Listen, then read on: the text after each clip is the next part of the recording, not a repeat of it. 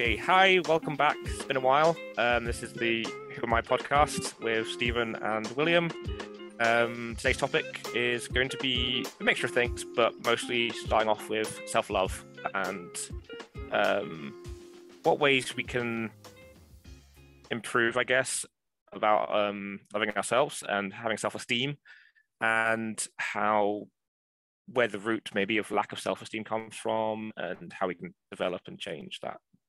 Um, I think that's kind of probably what we're going to be covering um, today. Because um, I think we both, I think you can agree on this, William, is we both, from a young age into early adults, did not have good self esteem. I think that's mm-hmm. probably fair to say. Um, yeah, humility was always given a, a, high position. Yes, but uh, it was a lie. It was a lie. It was false humility. Um, Explain. In my opinion. so modesty and humility, mm-hmm. depending on your definition and culture, mm-hmm. um, can be a way to basically make you timid and and weak. Like if you're not, if it's not the correct com- combination of humility again and confidence and self love. Mm-hmm. So, um, I think in British culture we have a very uh, over here we have a very much uh, um, don't make a fuss uh, don't cause an issue, and that's seen as being humble and modest. Mm-hmm. Um, that's dangerous in my opinion now. Like as I've got older and realized that actually that turns you into into a doormat. Um, you have to have that humility to know when to um, go, hey, you know what, it's okay, just um, let things go. But you have to have that confidence, that self love to be able to stand up and go, no, actually, I'm not going to just be quiet and um, humble, I guess. Um, mm. I guess hmm. what is proper humility then? I guess which is probably a good way, place to start. So, so you just described appeasement, right? Or, or yeah. being a doormat as the, the yeah. wrong kind of humility. Yeah. So so what's what's a positive type of humility? Because it's not all bad. Yeah, that's what I'm trying. That's what I'm trying to think about. That's the yeah, sort of question I'm trying to ask as well. Um, when for example when when you have mastered a skill or when you've overcome a huge hurdle will you go out and show everyone that you're better than them because you've accomplished something that they haven't yeah. yet or will you just be with them at, at their level and yeah. just be there when they're prepared to take the steps that you've taken and, and maybe they ask for your advice and then will you be condescending or will you be encouraging? I guess well, like we talked about before, it's not again, it's not um, I keep repeating it's like a parrot, but it's um, it's uh, not what you do, it's how you do it. So you can be good at something and be the best in the world. If you then tell everyone I'm the best in the world, you're all rubbish. You know that's pride. That's uh, that's a lot. That's um, sounds like rappers. nice. Um, but then you get into the whole um, fake it you make it concept as well. You get into that, which is an interesting uh, concept, but we'll try and stay on track a little bit. Um, with, I guess, proper hum- uh, healthy humility is knowing the thing, but not needing to prove the thing. Yeah. Um, and um, again, it's flexibility in a way. Um, yeah, we talked uh, about flexibility offline and you made this this interesting example of a dictator or you know psychopath. Um, they are confident in in what they're doing. They believe in themselves you know otherwise they wouldn't have the the energy and the, the momentum to keep going. Um, but and and that shows you that confidence and you know sticking to one thing isn't always a good thing. You need to yeah. stay adaptable flexible and be willing to accept when you're wrong. Maybe right. that's what humility is. Yeah.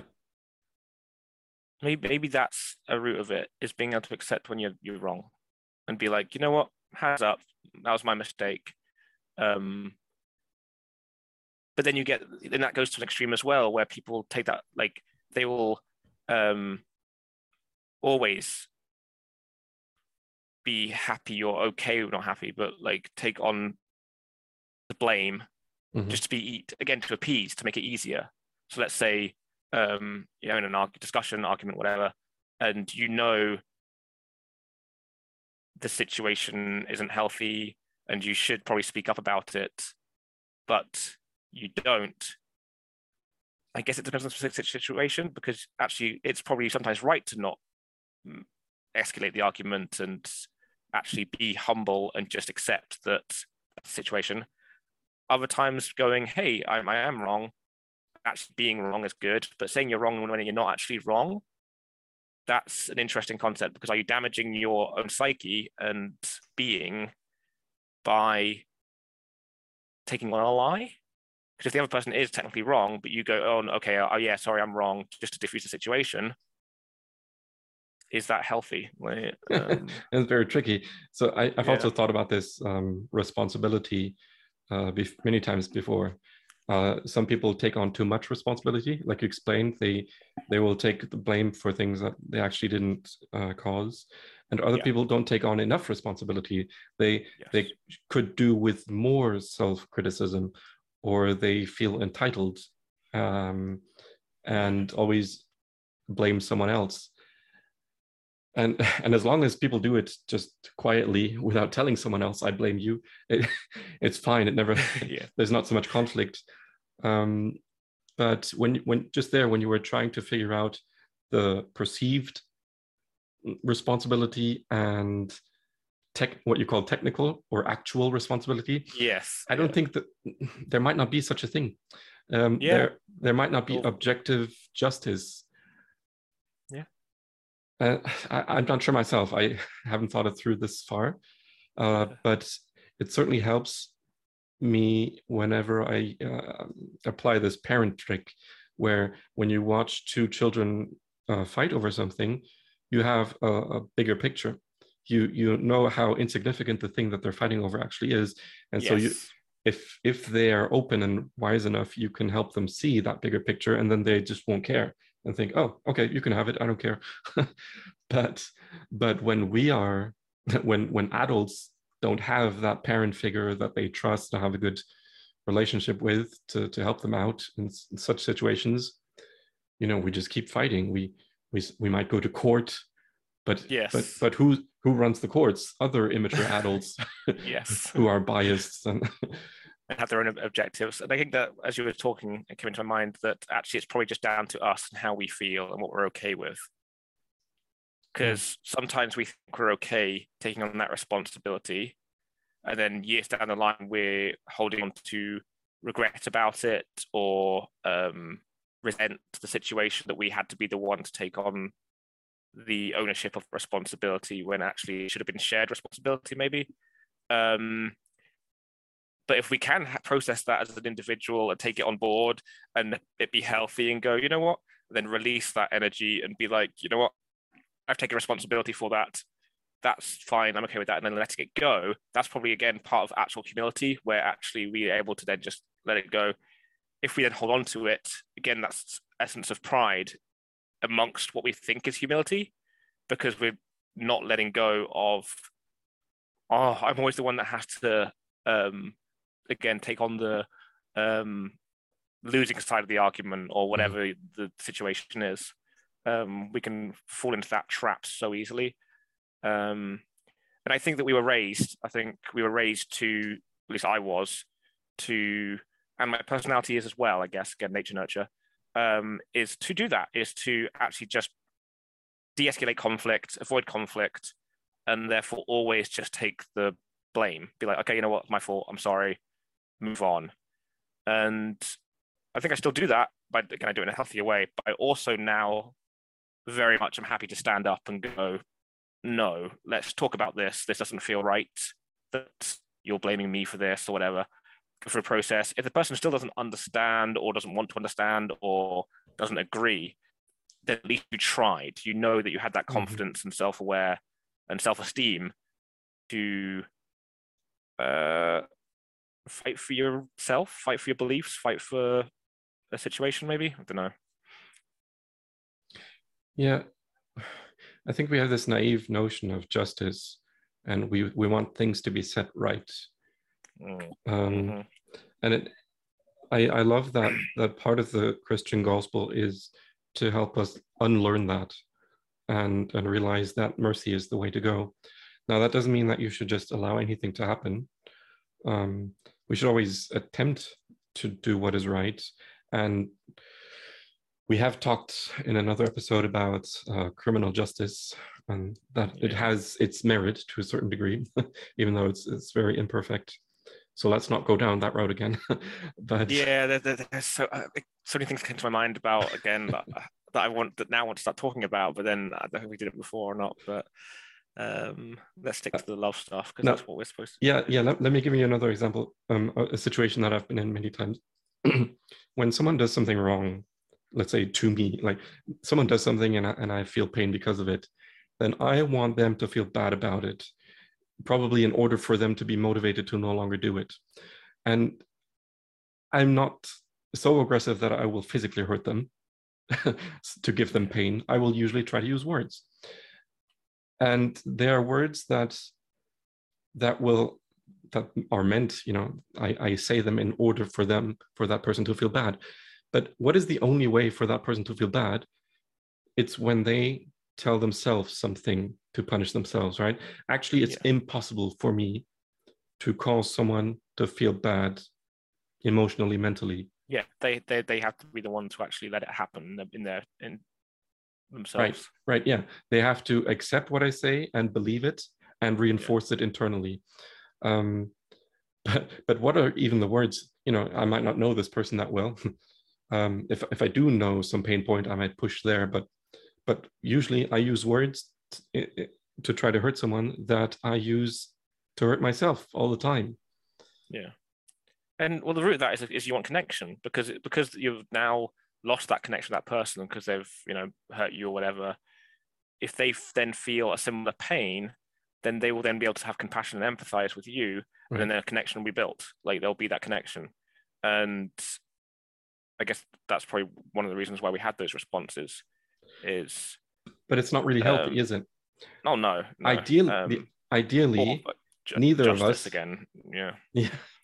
I, ideally neither of us would have any of these um, self uh, stories, like telling ourselves that we're bad, or, or these these beliefs that we're bad and worthless. Guilt, guilt is an issue. Like I have had levels of guilt for such silly little things to mm-hmm. the point of wanting to not exist.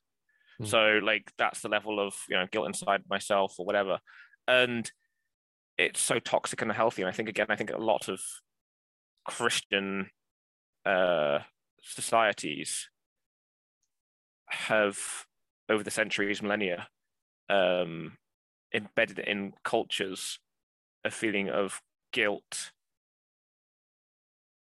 instead of confidence and trust.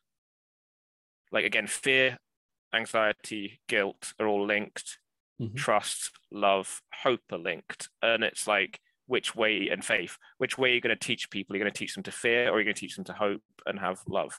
And it seems that for whatever reason, fear has been the preferred cho- or chosen way. Once I got rid of that side of things in myself, um, oh my goodness, again, that self love, you know, we, we want to be the main sort of chat today is it blossoms once you dampen that guilt. But because most people are good people deep down, like mm-hmm. we're, we're, we're, we only behave selfishly because we're just trying to fight to survive.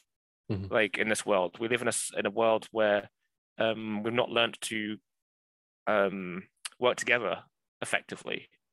And through different cult, different systems, we separate ourselves, we're isolated in, in, in to a degree that we feel we have to do things ourselves and we have to work ourselves, and that separates us from other people, um, and therefore we don't know how to focus on again the positive hope and love and faith and belief in ourselves. We're just too busy distracted by just trying to survive. Right. Yeah, I wonder where that comes from. I there was a time when you could just greet someone on the street and they would be happy that you did it. And yeah. now they don't even want eye contact um, or or if you look at their child or so they will get very protective. And i guess it comes from negative experience or the news of the possibility of something really bad happening is hyped up so much that you believe or or just just um what's it called? Um just extreme thinking where just because this really terrible thing could happen it doesn't matter how slightly how small the percentage or the likelihood of that is just the possibility of that you know this percentage being larger than zero percent means that i must avoid that. That's an interesting difficult one here because you know let's take theft or murder or something like that where yeah it happens a lot we think well it does i guess but again it stops us from making choices even though the percentage is almost minimal yeah mm. we have to we have to again it's risk management isn't it it's risk management yeah. and learning what's every day we walk across roads that actually if we weren't if we're not paying attention we can be killed right and that's okay but we fear to go outside and walk through the high street because we might get stabbed. Like it's it's a strange spectrum of some choices are okay to make and some aren't, even though relatively speaking they're the same choice. Um, yeah, so this, this gets into uh, black and white thinking, what I was mentioning offline. Um, yep. I've found in myself, in my uh, hidden covert beliefs inside of me that there are some or that there are many situations that I avoid because of the the potential bad that could come from them. Um, what's a good example? Yeah, when someone is overconfident, uh, when when someone uh, puts too much stock in themselves, and and then mm, you know does whatever serves them best at the cost of everyone else then then that that example shows me confidence is a bad thing. Um, yeah. And my black and white thinking, which might come from you know protective child mechanisms, you know, protective thinking from childhood, um, where you're in survival mode. Yeah, and it's easy, it's easier it's easier to believe in absolutes. It's easier to mm-hmm. believe in the black and white because it's just an absolute, and therefore it feels concrete until you get older and realize that blah blah blah blah. But anyway, we'll get in touch now. Yeah. Uh, so the the black and white thinking then is con- all confidence is bad, and I must never come close to it. Or and then I, I have yeah. apparently I have automatic mechanisms that will protect me from becoming confident by hurting myself and and not allowing myself to ever go near the situation where I might start to believe in myself yeah. and and try to help others do what I did because it's I did a good thing and because I'm a good person in this respect and I want other people to get there too. And so this came up when, well, it's come up many times in my life, but most recent time was uh, when I was trying to put together a product to sell online. And the marketing for it has been a huge hurdle for me because it's necessary for me to believe in myself. I already believe in the product. I've, I've yeah. tried it several years now and I know uh, it can help others too. But I need to believe in myself. You know, at least I need to. Well, I do need to believe in myself. Otherwise, I cannot expect anyone else to believe in me, and they yeah. won't believe in the product unless they first believe in me. Yeah. So this has forced me to confront this uh, weakness again. It's it is possible to go through life without ever working on this. It it will probably cause you to have a miserable life, um, but I, I, think it's normal for everyone to just avoid uh, complexes like this until yeah. they can no longer avoid them. I, I've I completely agree in the in the respect about avoiding the, seeing negative confident examples and therefore avoiding it. Um, again, we go we all go through the process when we see something, we analyze and we decide whether we want to adopt that mm-hmm. or reject that scenario. And so many confident people go from being self, I think, go from being again self-aware and self, well, not self-aware, but like self um, confident to then being selfish. Yeah, like it. It's da- I think it's a, I think it's a dangerous path. I think it, there's a point where with self confidence and self love and self esteem, that you you you almost have a crossroads where you can either go down the arrogance i'm amazing i've accomplished this i'm incredible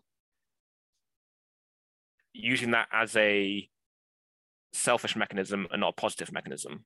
So to get things for you and only you and everyone else is just pathetic and like not as good as you because look what i've done and look at me.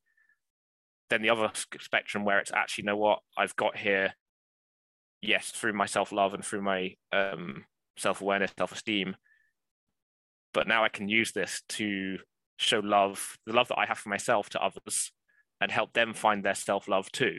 That's the difference i think that um that i don't think there's actually a massive amount of positive examples of that at least in this country.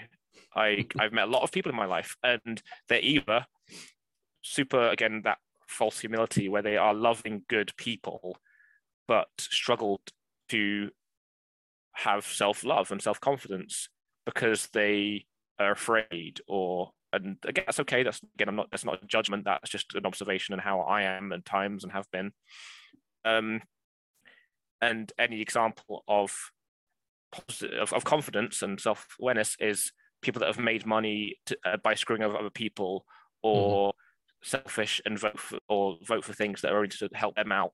And um yeah and that's and that's again black and whites because everyone does good and bad in little ways and but the majority of things that i've seen those two separate groups do um and therefore with those two options i would rather be the um humble doormat mm-hmm. than be the arrogant, confident, tramp, walk over people kind of person. They do, they walk over people to get what they want. Um, and that's the examples that are shown most frequently in our, my society. In the media in, too. In the media as well. Yeah. You very rarely see those self-confident people that actually are helping people because they're self-confident, but they don't I guess they don't want to be seen about it. That's probably what it is. Maybe they just don't want to show it unless they need to. Maybe. Yeah. So let's let's talk. So we've identified the problem. Let's talk about some yep. ways we how to get there. Yeah. Yeah. yeah it, that's. It seems like there's there's this path that that would be ideal, you know, balanced. Yep. And that yep. we we sway or maybe this is the natural way to go about it that we sway back and forth be, between being too humble and too yep. confident i think you're right yep. and the, the goal is to um to sway less and less over time yeah yeah um yeah so i guess when did you uh, the question i ask myself but will ask you is when did you first i guess realize you wanted to now start focusing on self-love and are you comfortable saying you love who you are as a person? Um, That's a very tension question. it, it, it's come up several times in my life, uh, but the the time I can think of that was most intense, where I recognized the need for self love, uh, was during and after my first relationship, um, because it turns out people cannot love each other unless they love themselves first. Yeah, and it's it's such a true statement, and it's it's used in a cliche way, unfortunately now, but it's it's so true and so important that yeah, you need to be able to look, be, to be in a relationship, you have to be grounded in your own set of mm. love. Yeah, it's normal for for two people to have different values of course. and and perspectives and ways that they've developed to deal with certain situations. Um, but then when they come together it it it, it, becomes more complicated because now you need to really uh, understand yourself at least in in areas that are pertinent for the the harmony to work out and and i think that that's what forced me to to go into this and it was too big of a problem to to be overcome in the the time in the short time that you have for the relationship to survive you know it, yeah. it wasn't that that strong that deep uh, and since as you can see that we're talking about this topic today because it's still relevant to me in my personal development. And so I wonder what it would be like now if I attempted to build a relationship. What ends up happening with relationships I've observed is um, one person will have a stronger level of self confidence or love for themselves. Maybe not love, but I don't know. The other person will have less, and the other person will just adopt the other the stronger person's way of doing things mm-hmm. unless they say no this isn't going to work because again it becomes a dependency relationship right that's again yeah. toxic and bad whatever so unless you actually fully love yourself you're just going to fall into that other person's way of doing things and loving thing way, way they do things again it might not be love because again we're using that term a bit loosely mm-hmm. um be like their their energy or their um belief system or philosophies um that you then just adopt because you haven't fully grounded yourself in your own again you being anyone um yeah your own values i guess and your own love for yourself. Well i had i had some kind of system going. Yeah, I, well, I, can't say i was happy or well rounded but you know at at every time in our life we have fears and and avoid certain situations to stay in our comfort zone because we think that this is this is kind of working. yeah. let's, let's stay yeah. here for the foreseeable future. Um, but then sometimes painful situations will force you out of your comfort zone. Yeah. Uh, and if you can, uh, what's even better is when you choose to leave your comfort zone, when you voluntarily go into a painful place um, with the intent, not just to feel pain, but obviously with the intent of expanding yourself, of uh, working on yourself and becoming stronger in an area. And and I think initially you need to be forced before you even yeah. understand that it's possible for things to be different and that it's worth going through the painful area. Yeah. That is so spot on. Uh, again, that like, what I have seen happen is that you have to, yeah, you have to usually have to be forced first of all again something happens that pushes you into that painful area then you go for that pain and then you come out of it being like oh that makes sense. I needed that to get away from that. Uh, out, I need to get out of my comfort zone. And then you start to realize that actually you can do this yourself. You can actually mm-hmm. go through a process of going, actually, this doesn't feel comfortable. I'm not happy here. Let's consciously force myself, and usually again into a more painful situation short term, mm-hmm. which will then lead to a happier situation long term. Again, I talked about this before, where we, the problem is, is that we tend to not think far enough in the in our spectrum of time or existence. So we anything that happens to us, if it's easier, we just adopt that. Is like, okay, that's easier to do. That's that's my comfort zone. Let's just stay in here. Let's just sit fixed to that um, because that feels safe and good.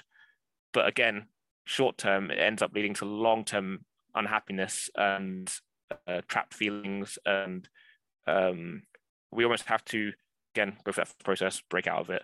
And then that leads to that love side of things where you actually start realizing that you gain respect for yourself in a way. You gain a self respect that you're like, actually, I'm not going to compromise these easy comfort zones just for um, short, again, short term safety.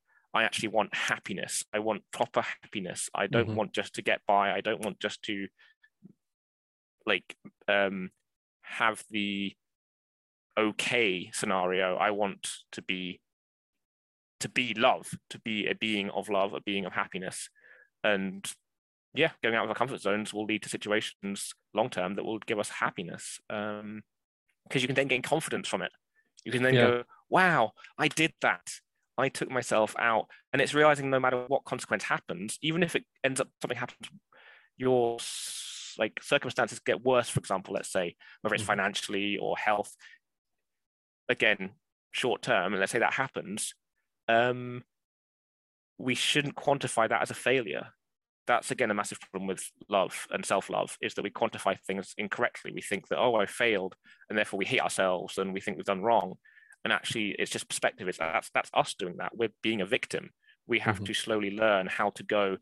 No, yes, I may be in a situation that feels worse in some ways, but actually, it was better than what I was in. It's taken me out of that situation and take time to celebrate that. Um, I had a conversation yesterday with someone about that actually, how we go for goal, goal, goal, goal, constantly just doing goals, setting ourselves achievements, succeeding in them or achieving them, and then moving on to the next one. There's no time spent going, well done me. Hmm. That's awesome. Because we should we should. It's not pride. It's it's we've just spent years trying to achieve something, for example, as an example, you know. And we have a night of celebration going, yeah, I did it, and then we move on. It's like that's so unequal in its proportions mm-hmm. of hard work to celebration and showing ourselves that we love ourselves and going, yeah, well done. There's something in psychology called the hero's journey, and I haven't looked into it, but I just heard about it recently. Um, it, it's something about the, a process that everyone can go through, and it's healthy to go through. Uh, and so I just know very rudimentary how how it goes. Um, you you descend into the depths, which is you know some difficult situation, uh, something painful, and then down there you overcome something. Uh, I just have to think of Luke yeah. Skywalker right now. oh yeah, it's a classic. It's a yeah, classic. so uh, yeah, it, it, so this is a topic often used in in stories that yeah. become very famous probably because a lot of people can relate to it yeah. and so once you've overcome that weakness um, you're stronger you come back out of the depths and then you're among your own again and so now you're a hero maybe in your own mind maybe in someone else's mind you know not necessarily to brag and now it's up to you to decide what to do with that like you said earlier will you brag or will you just be humble about it and prepared to offer other people advice who want to or have to undergo a similar yeah. process. Yeah. Um, think of other ways that we can help ourselves um, to f- get to that point where we, yeah, like love ourselves. Because I asked you the question earlier, and it was a, a good answer in the sense that um, you again see things black and white, and then you go through that process of trying to figure out. Um, yeah, I, will tell you. I'll tell you yeah, um, a, a, concrete thing that I did at the last few days to help myself get out of black and white thinking. Um, because I'm not in therapy. I, I used to be, but I, I, got sick of it. I I think yeah, ditto. Yeah, I mean, I at relate. a certain at a certain point, it's it's good to have external yes, help, without question. But but by now, I'm I'm able to You've find things. It. Yeah, yeah. I, I I'm good enough to find methods myself um, that will help me. And one thing that I did recently uh, to help myself get out of black and white thinking is, okay, I've come to a point where I can realize, recognize that I have black and white thinking. Let's say again about the the confidence thing, and I know some reasons for it. It might be childhood protective mechanisms. Um, so now I believe that every type of confidence is bad. And whenever my brain goes in the direction of, but what if confidence is good? Like it's like an electric shock. I yeah. I have to distance myself from it again because that's just ooh bad death. I don't know something non yeah. nondescript really. So uh, what's the opposite of black and white? Well, un- indiscernible, gray, un- unknowable until you've tried it yourself. Um, but but because I'm a very you know theoretical mental person, and and I don't always learn best by just experiencing and just doing it. I I respect some people work better that way, but I first need to build a mental construct to to guide myself to the action. Um, I built this construct like deliberately um, while I was in the shower. Uh, it, it helps me calm down somehow. Um, yeah. um, so this is what I did. Um, let's assume that there is good confidence or that there is a good form of, of uh, self-worth and self-respect that doesn't necessarily lead to something bad. Let's just assume, just like you do with uh, mathematical proofs, you, you assume that something exists and then you show that the assumption is correct yeah. or you show that the assumption leads to a contradiction and then you know that the assumption was wrong but i just started with an assumption which is which was not a signal that caused my brain to say you're going to die um, and then I let that simmer. You know, I didn't do an actual pr- logical proof in my mind. Yeah. It it's actually mm, not useful for me to do it so yeah. explicitly. I just let it, let it bake for a while, you know. It's like a little cake, mm-hmm. you know. Which means uh, I, I trust my self conscious to fill in the gaps and to to finish the proof, basically. Yep. And and so I let it I let it sit. I do something else because I don't want to think about it explicitly. Uh, I might sleep. That's also a huge help for the subconscious to work. And then afterwards, I realized that oh, it's actually possible for confidence to not be dangerous. Yeah. And now I'm going to go out into the world and try it. Now that I know that it's not necessarily a bad thing. Yeah. That that was and my that, process, and it's no, that's beautiful. It's process. liberating. yeah, it is. Again, it's it's freeing. It's liberating, and it and the next stage of the process will be that actually some people won't understand the confidence and the um like the changes but then some will. Again, you're going to have different reactions to this yeah. scenario. But what you like, what's part of it is that you've now got to a point where this is what feels okay to do as part of who you are as a person. And again, it's going through that process time and time again until it becomes um, established, I guess. Because my always thing is that you know I, I think I was always a reasonably confident person. I think I I was. Um, you know, I used to go out dancing all the time, didn't care how like you know go to club and just it, it took ages to build up that process as a mm-hmm. teenager, but I got there pretty fast um, in terms of projecting a, an aura of confidence, but inside actually being very insecure still, still mm-hmm. very many fears, many, many mm-hmm. worries. Um, and then health stuff, uh, lost a lot of like the material things of life, um, lost the ability to help people the way I, I used to if that mm-hmm. makes any sense. So a lot of my um, self worth was based on the ability to go and um, do things for others.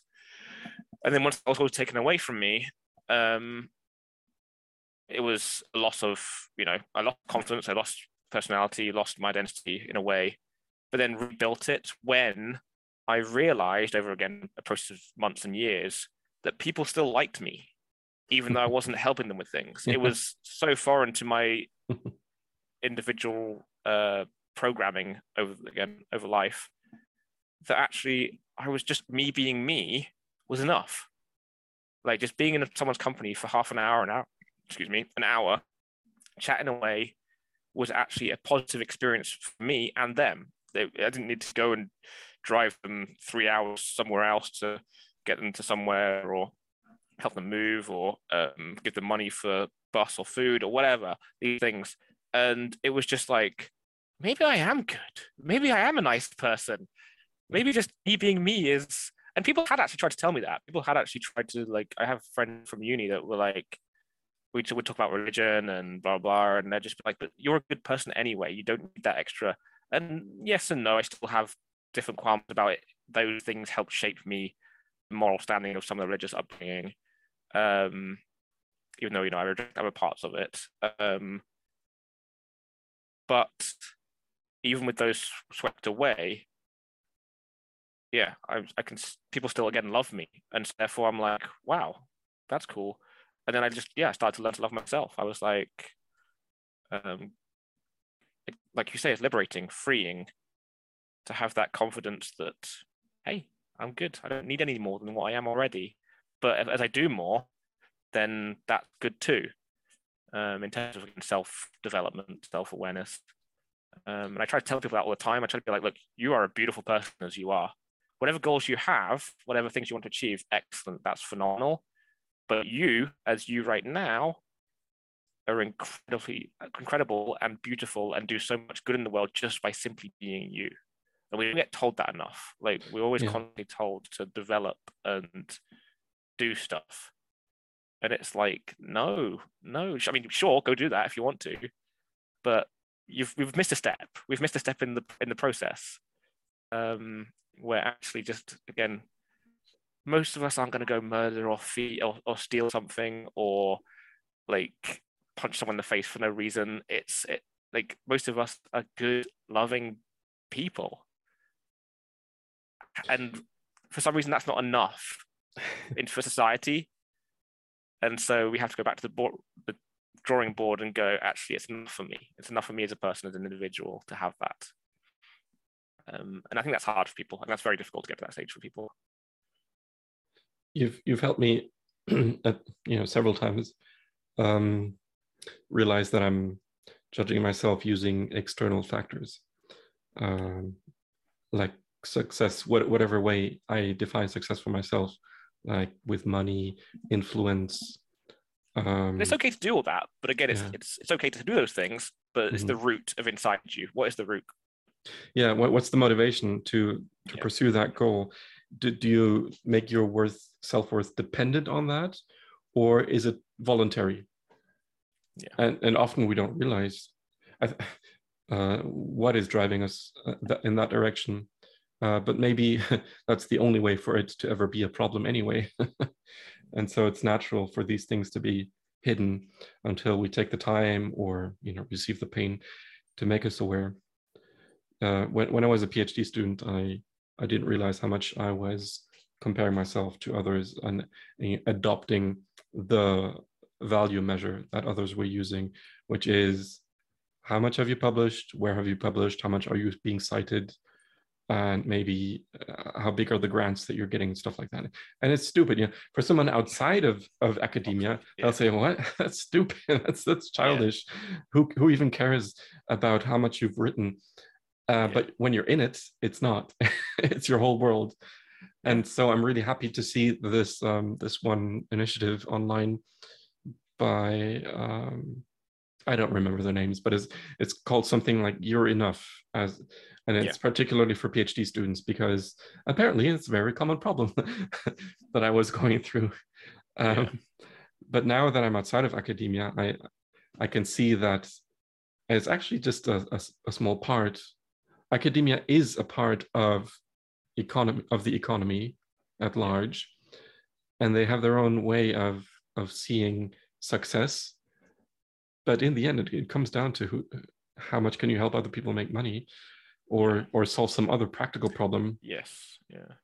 I think we all have like again the way i visualize it sometimes is uh, you know, that whole force field type mentality where we all have spheres around us. Mm-hmm. um, if we have enough self-worth and self-esteem and if we don't have enough and self-love we go into other people's spheres and we adopt, we we get influenced by that.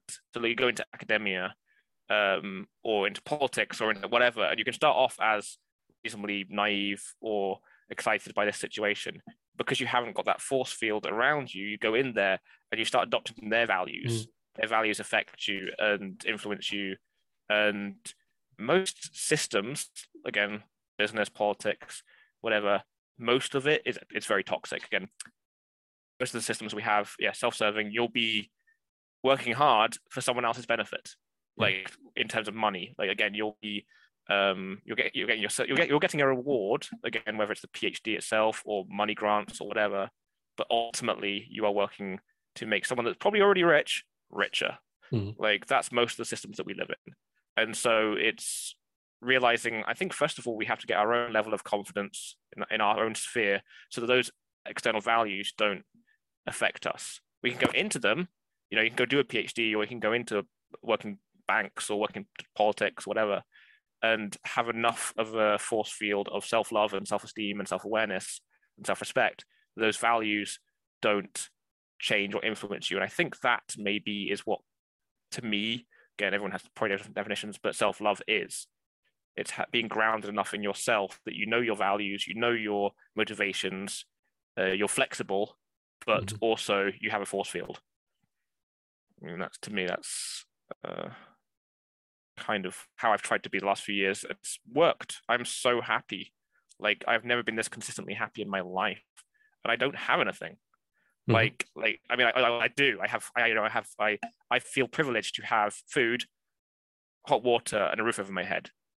Like I have those things, and I'm so grateful for those. And I want to have more. I want to work towards more, but I don't need to have those things. I'm very lucky, and I try not to take it for granted that I live in a, in a country where, with my health stuff, I've been given benefits to survive. You know, mm. I get money from the taxes and stuff that allow me to to live um, yeah, sometimes I don't.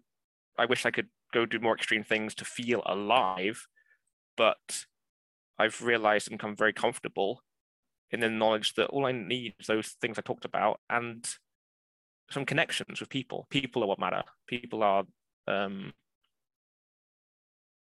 what we should be kind of what brings happiness, maybe. You know, there's many things that can bring happiness, but having those connections, I think with the isolation of COVID and all those kind of things, a lot of people have realized that um, when you don't have those connections, it leads to unhappiness. Yeah, you start to miss it because you didn't. Well, now you realize how valuable it was. Yeah, I I sometimes see myself as um, just getting rid of problems, and and where did those come from? Well, I don't want to get too deep into it, but you know, nature and nurture. I, I think yeah. I think people are born. I don't know if it's genetic or it's like I'm a container full of problems, and yeah, and maybe maybe God is looking, is watching, and to see how, uh, what will it take for him to get rid of this problem or to to take the time and effort to work yeah. on it, and then with time, I become more and more empty. And and it's so uh, it's so fun to do that. Like you said we, we don't need external stuff to be happy. They you know they can make us happy temporarily but not essentially.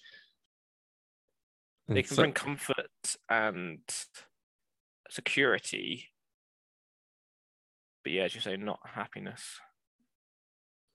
So i'm starting to understand how these these gurus in india can be homeless and just have nothing and and feel like they've actually achieved a lot. Um, but i don't think at least right now i don't think that it's necessary to get get rid of everything. Um, attachment is something i think they talk about a lot um, yes. it's it's not good to be dependent on the stuff in your life uh, or you know other things like like the feeling of success um, yeah. and once you are able to to be yourself independently of it, then it doesn't matter. It's like what we talked about earlier, that um, the attachment is voluntary. It's no longer to fill some unhealthy need that you seem to have. Yeah, I think a lot of people go through a process of, let's say, they're young, they are successful in business or whatever, gain a lot of money, and then haven't gone through a process of determining their value system. And so for their value system is based around that money, that success. And then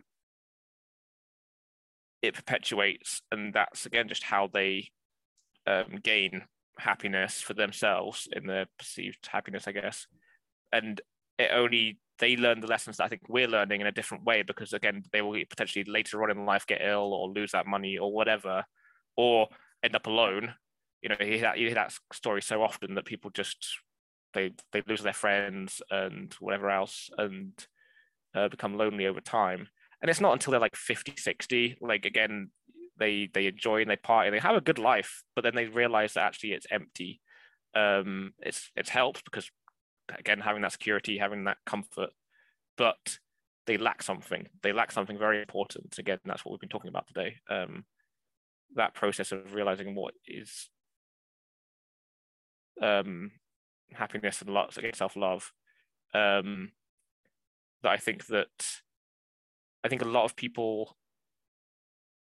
like us and other people i know are going through that process before they become successful mm-hmm. uh, so that when they do become successful, the what they have will, will have more value in helping other people. They'll be able to use that to benefit rather than just using it for stuff and then learning the lessons. Learn the lessons now so that you can actually then benefit a wider range of people. Um, that's my own personal belief. Again, that's just random Stephen stuff.